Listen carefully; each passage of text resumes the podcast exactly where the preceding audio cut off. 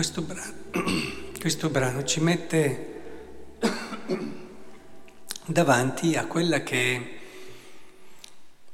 è l'aspetto maturo della vita cristiana, cioè non fare le cose perché hai paura che venga il padrone, oppure perché le devi semplicemente fare, ma fare le cose perché ami le cose, perché capisci che vivere questa cosa è una un'attività, questo in questo caso un servizio, che corrisponde al tuo essere più profondo.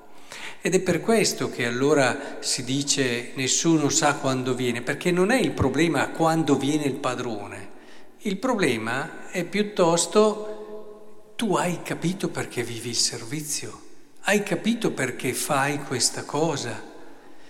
E questo che fa la grande differenza e onestamente a volte tanti di noi non fanno certe cose o altre cose più forse per il timore o comunque per un'idea di giustizia, ma sempre al di fuori, che quindi arriverà sempre fino a un certo punto, perché anche quando ci comportiamo bene perché siamo convinti che una cosa sia, di solito si arriva a un certo punto. E quando invece senti che questa cosa ti corrisponde, allora puoi arrivare a dare la vita che è poi quello che compie la persona. In questo spirito, allora, la lettura di Paolo ai Romani cerca proprio di farci capire questo. Cioè, dice, non offrite al peccato le vostre membra come strumenti di ingiustizia, eccetera. E metteremo, ci metteremo a peccare, c'è la logica della legge e la logica della grazia. Quindi, se noi eh, non siamo più sotto la logica della legge, allora dobbiamo cominciare a peccare, perché non ho più i comandamenti, certi, da una certa prospettiva, dicevano alcuni, perché questo era il problema.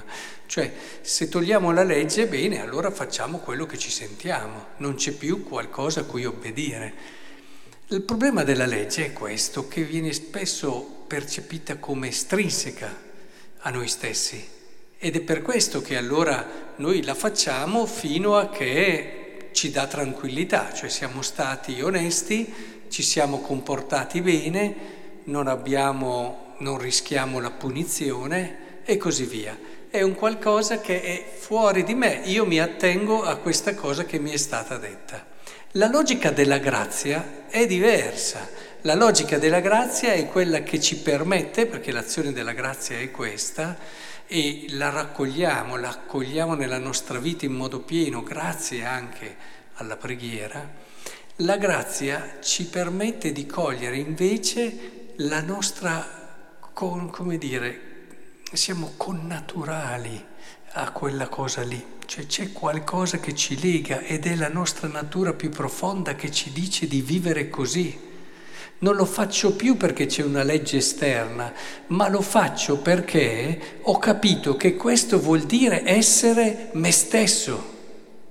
La grazia fa questa cosa qui, che è molto diverso. Allora, mentre nella logica della legge, quando tu sei arrivato alla misura che ti tutela, ti fermi, nella logica della grazia, se questo corrisponde al tuo essere più profondo, allora allora non misuri più. È in questo spirito che Agostino diceva ama e fai quello che vuoi.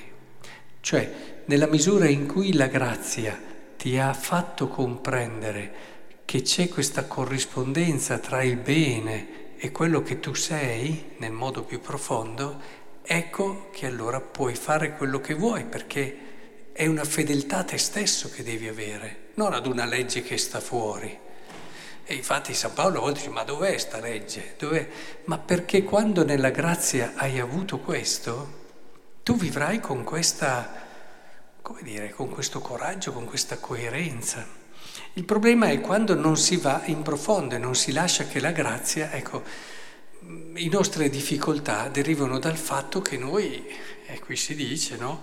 I desideri, eccetera, offrire le membra come strumenti di ingiustizia, cioè siamo combattuti perché non abbiamo ancora lasciato che la grazia ci aiuti a vivere questa dimensione di, di legame profondo con il bene. Noi ce l'abbiamo dentro, eh? ce l'abbiamo.